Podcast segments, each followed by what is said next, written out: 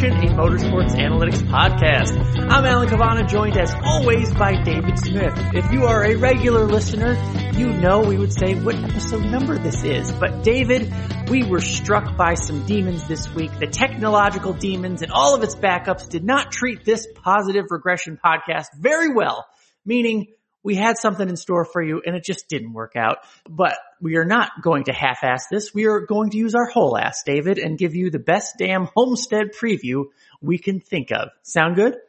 Ah, it sounds pretty good. I wish we had a backup car to go to after our practice accident. Uh, unfortunately, that is not the way this world works. Uh, but we're going to make the best of a bad situation. And yeah, I like what we have on tap for our homestead preview. Yeah, good stuff. And I mean, look, Homestead, I mean, I don't know if you want to call it the first real race of the season, if that's fair, but look, we've been to a drafting track. We've been to, you know, stayed in Daytona, but went to a road course. But now we are at the bread and butter at a mile and a half track at Homestead. And that's where they're going. If we want to learn about the players this season, I think we'll learn a lot from the race in the next, over the next few weeks. But first up, is Homestead. And David, uh, you know, we, we always talk about what factors go into what makes someone successful at a certain racetrack. Speed will always be near the top of that list, right? But as I've learned from the Motorsports Analytics Instagram page this week, uh, Chase Elliott had the fastest car in the Daytona 500. He had the fastest car at the Daytona road course. And guess what? He didn't have victories in either of those races. So when we look at speed primarily, how much of a factor does that play into getting a victory at Homestead? Boy, I mean, it, it really is its own beast compared to the rest of the 550 tracks.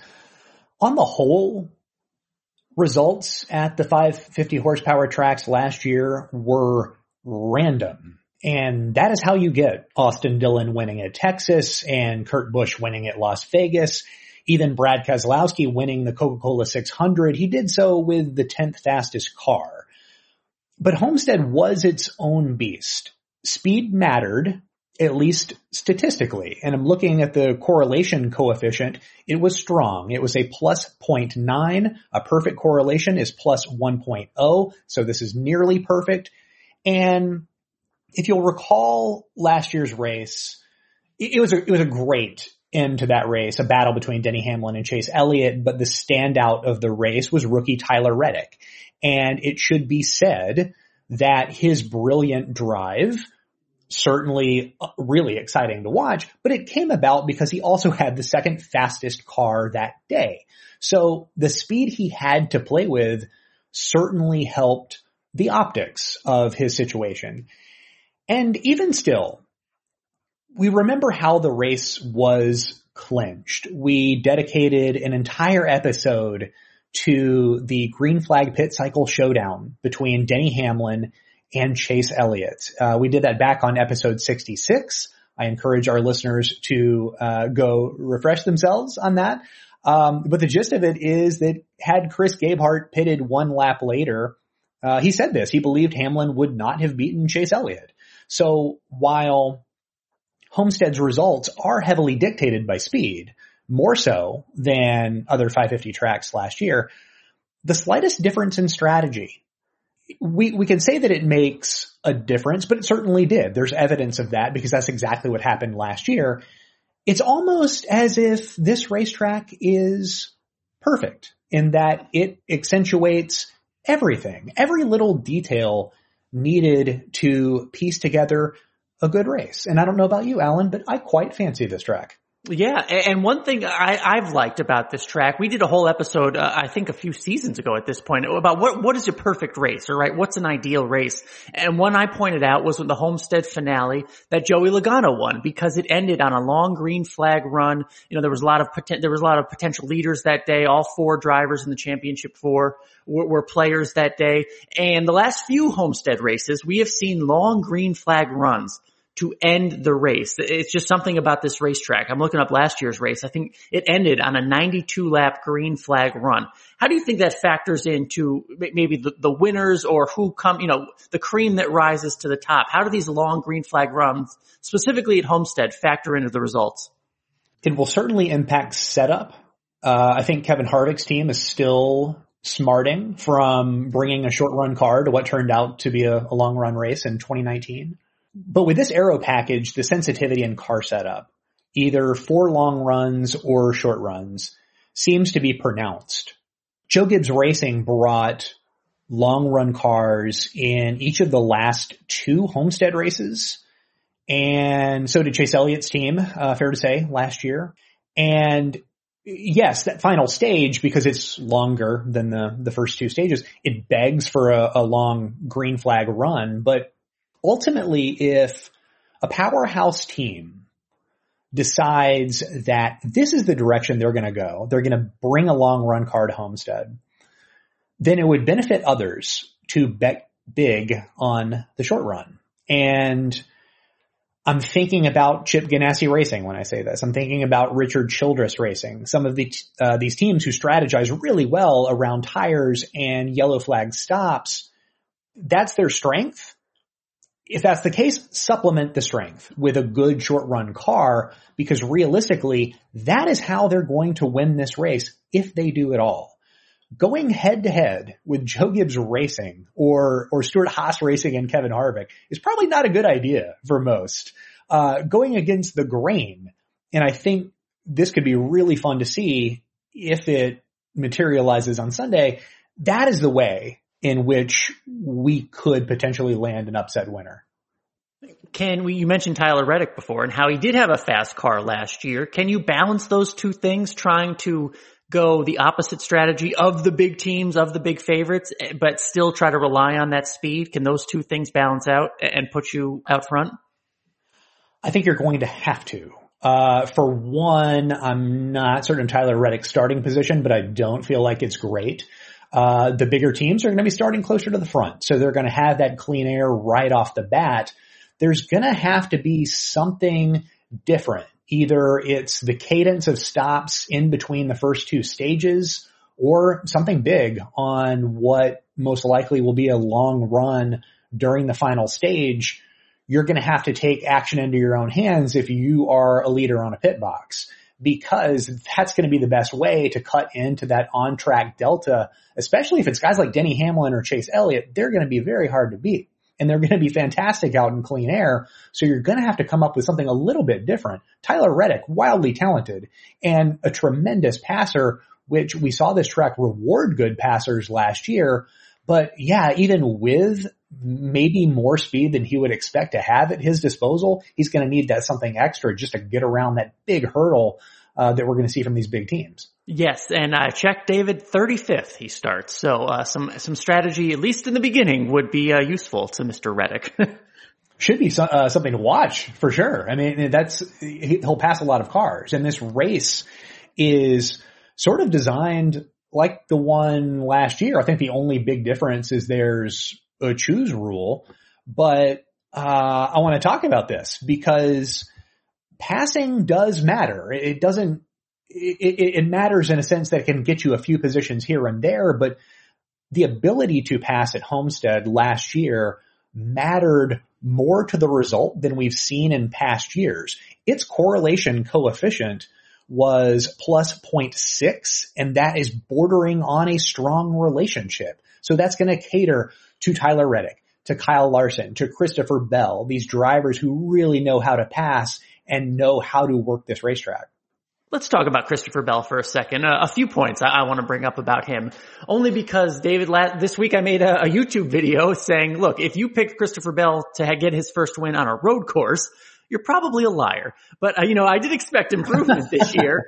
But uh, you know, we were. I don't think anyone was expecting at a road course for him to go out and win so early. But it was certainly improvement. Being in the 20 car, being a full time in the fold over at JGR, and he went out and got that win. Uh, another thing I was able to ask Denny Hamlin and Kurt Busch today or uh, this week about um, Christopher Bell is in new real estate, if you will, David. He has his best starting spot ever coming up at Homestead. He starts third in a good car that is fast this is new territory for a young driver. We hear about this, uh, I've heard this for years about drivers making that leap, you know, from competing for 15th to 18th position to now suddenly having to pass Chase Elliott and having to restart against Denny Hamlin and how big, how significant that is. That's, that's the real estate Christopher Bell will find himself in. We'll see if he can keep himself there. But if it's going to happen, it seems like this is the type of track where he should excel given what he's done in the past. Yeah. And all of this is great news if you're Christopher Bell. Everything seems to be sort of falling his way. Uh, he was the top passer in the NASCAR Cup Series last season in general and on 550 tracks specifically. And when you think about Homestead, you think about which drivers have had success at Homestead, uh, the traditional way, wins, and then the drivers who have looked exciting at Homestead. And with Christopher Bell, for a former USAC dirt racer, he's not tremendously exciting to watch. I'm sorry. It's not, it's not necessarily a slight. This actually might work out in his favor at a track like this. He's, he's never really been the rim rider. He's more methodical. He's more of a prodder. He, he's, he drives similar to Chase Elliott or some other, you know, some former late model drivers, but optically he doesn't drive the way that Kyle Larson or Tyler Reddick do. And I actually think that that is fine. Uh, his style on the 1.5 milers, very traditional for guys that tend to win these kinds of races. And we've heard drivers wax poetic about Kyle Larson's ability. He's certainly fun to watch at Homestead. He's also never won at Homestead, not in the Cup Series. And I remember during uh, Kasey Kahne's pinnacle being told about watch out for Kasey Kahne. He's going to be tough to deal with riding that rim. He also never won at Homestead. So in that sense, Bell seems fine. And especially given that he's now, as you said, with a team with winning speed, with the best starting spot that he's ever had, this could be interesting. Uh, the last time we saw him on a mile and a half track, he finished third at Texas for Leavine Family Racing. So he might, mean, he's not my pick to win, and I, I don't know about you, but I certainly think that he is in the mix to perform well and back up that road course victory with another solid outing if he is going to repeat, he will have to deal with restarts, of course, and that means dealing with the choose zone again. Yes, David, there is a choose uh, rule in NASCAR. It's just been so long. It feels like since we've had to uh, use it because we, it hasn't been utilized the first two races of the year, given on the uh, types of races that they were. But yes, the choose zone is back in Homestead. So let's talk about restarts at the track first time we've seen the choose zone at Homestead. So how do you expect restarts to be affected by the choose zone now that drivers have an option? Yeah, Denny Hamlin said this week that he didn't really think that the choose zone would have the kind of impact that would flip a race. And in a sense, I think that he's correct. It's going to be very interesting to see how the choose rule is utilized if you go back and look at last year's race, the groove advantage switched after two rows. Uh, the inside groove was the strongest inside the first two rows. And then from row three on, the outside was not only stronger, but it saw a sizable advantage, greater than 50 percentage points. The teams that recognize that difference will be successful. And I'm sus- suspecting a few will whiff, right? That could doom them. Um, or drivers will just land in the bad groove and that could dictate their race. We saw that last year. A driver who might be a positive regression candidate that you're not thinking of, Chase Elliott. Oh. finished, finished second, but six of his seven restart attempts in last year's race at Homestead emanated from the non-preferred groove. And that was based purely on happenstance. There was no choose rule last year and he still finished second. So imagine what he could do. He's a fine restarter in his own right. If he was able to pick his spot, or at the very least, he isn't as routinely disadvantaged. All right, so we've picked out a lot of names. We mentioned Denny Hamlin, Tyler Reddick's got a shot, Christopher Bell, Chase Elliott with the ability to choose his own restart lane. What could he possibly do? So David, I'll leave it up to you. Who are you picking to win Homestead and why?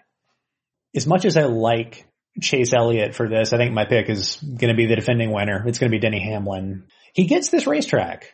Alan, I mean, just across different car eras, different rules packages, he takes to this place.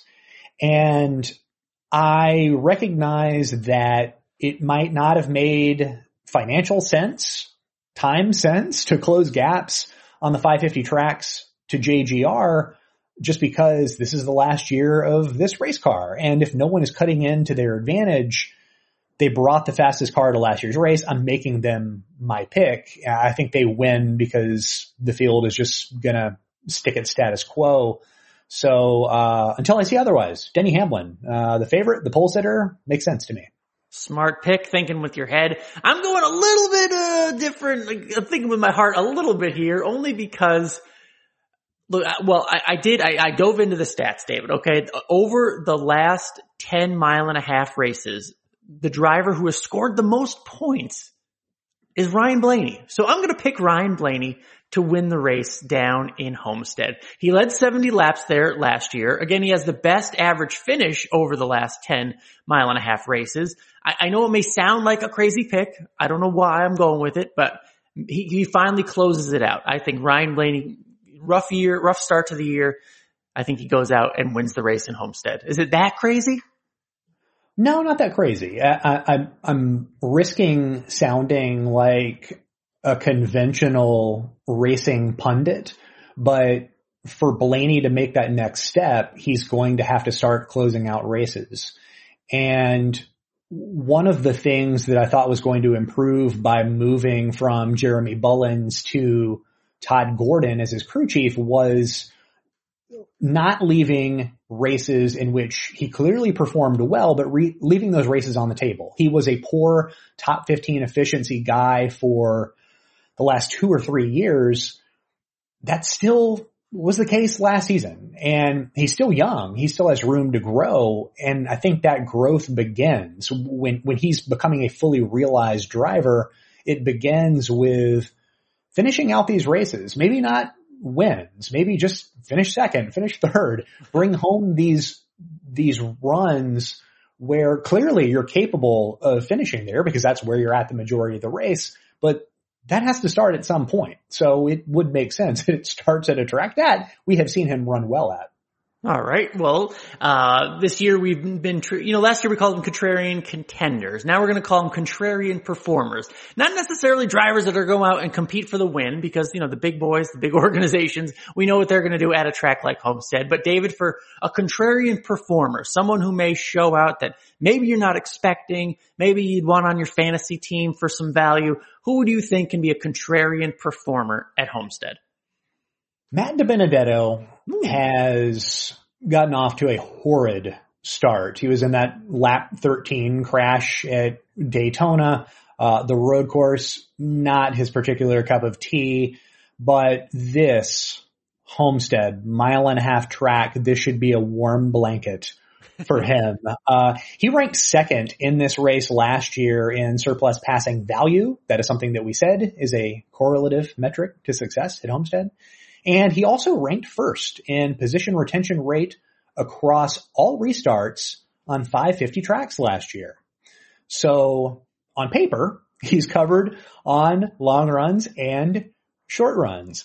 He had the 10th fastest car uh, in this race last year. If he can just duplicate that effort, I would expect him to be feisty. Maybe a, a restart or two breaks in his favor and uh, he brings home a decent finish. Let me drop this knowledge on you. He is starting 37th. Does that change anything for you? I have Greg Erwin, I think, on my crew chief fantasy team. no, I, I, think ultimately what what we saw last year uh, were drivers that were able to pass, made their way through the field. I mean, that was sort of the story of Tyler Reddick's season uh, through the middle part of the year. Christopher Bell, pretty much all the way through the end of the year. And given DiBenedetto's, you know, proficiency in this regard at this track, I feel pretty good. Um, if it were a shorter track, uh, maybe, maybe I'm not feeling so hot, but this is a facility big enough where strategy comes into play and Greg Erwin we've talked about some of his failings last year. You picked him to turn things around this season. I think it can start here. And I also like some of the field, some of the drivers and his running whereabouts that he'll be competing against. I think it's safe to say he'll crack the top 20 at least by the end of the first stage. And if not, something has gone tremendously wrong. All right, you're going with Matty D. Uh, I like a Christopher Bell pick, but I don't think he's contrarian anymore. He's he's earned his way out of that. Uh, I love a Tyler Reddick pick. We know what he'll be doing. Hopefully, puts on an entertainment an entertaining race. But I'm going with his teammate actually, David. I'm going with Austin Dillon as my contrarian performer. Uh, same sort of logic I used for, with Ryan Blaney. The last ten races on mile and a halfers, he has scored the 11th most points, so 11th best average finish as well. So he is knocking on that door of the top 10. So it wouldn't surprise surprise me. Uh, Austin Dillon off to a hot start this year. It wouldn't surprise me for him to, at Homestead, compete for a top 10 and, and, stick around and see what's possible there. And especially if they, as we were talking, maybe have to go on a differing strategy, but it would not surprise me whatsoever for Austin Dillon to get a top 10 in Homestead. So he is my contrarian performer. I feel like that is not the first time you have made him a contrarian pick on a mile and a half track. Um, we we might have to dive in the records for that, but that's interesting. I think you're you're falling into a pattern there. Yeah, I mean, well, I'm look, I'm, I'm bringing someone who might get you a top ten. That that's got to deliver something for some players out there. Good stuff. All right, this has been not a regular episode of Positive Regression, but we will be back next week. Do not you worry. Uh, we are available on Apple Podcasts, Google Podcasts, Stitcher, Spotify, Podbean, Luminary, and TuneIn. We're available no matter your device. Our entire back catalog of episodes is available for free at posregpod.com. If you like what you're hearing, please leave us a rating or a review. This helps in spreading the word. It helps so much. It really does. So we do notice what you write. It is so appreciated. So please uh, hit those ratings and all you can do. If you have any questions, we'd love to hear them. We love answering your questions because we have such a smart audience. Reach out to us on Twitter at PosRegPod, P-O-S-R-E-G-P-O-D. David, you are always working hard. You keep adding jobs to yourself, adding content. What are you working on this week? This week on NBCSports.com, I look into the art of the restart. Uh, it's an article I've worked on for a while, but it contains exclusive interviews with Kurt Busch, Ryan Blaney, and Matt DiBenedetto diving into their education as drivers, as restarters, how they work to stay good, all that good stuff. And my homestead race preview looking into analytics, trends, and strategy that will post the morning of the race, Sunday morning. And also, uh, since you uh, did a little promo for the Motorsports Analytics Instagram account, I will add that it is there. Uh, please, if you're on Instagram, Motorsports Analytics, all one word, you will find some fun infographics throughout the season uh, if you're a visual learner, I think this will be up your alley. Yeah, you will learn a lot and you will learn it quickly. Uh, hit me up on Twitter at Alan Cavanna. Follow me on there. On YouTube, I'm getting that off the ground at Alan Cavanna Media on YouTube, making some videos on there. You'll hear from the drivers and the interviews that we do during the week. So I like to think there's some quality content on that page. Uh, also make sure you watch NASCAR.com's fantasy live show. I hope you're a fantasy player. I hope you listen to this podcast and apply some of that knowledge. Uh, I try to apply some of that on the videos we do, fantasy live every week. Uh, check that out on NASCAR.com or uh, I'll make sure I tweet out a link on my Twitter account at Alan Cavanna. And if you are still listening, first of all, thank you. Here's an early preview. We have something really cool coming up for after the Las Vegas race. That's all I'll say right now. Uh, if you're hearing this, tweet at me because I want to know if you're listening this deep into the episode. so for David Smith, I'm Alan Cavanna. This is Positive Regression. Have a great weekend watching the Homestead action. We'll see you next week.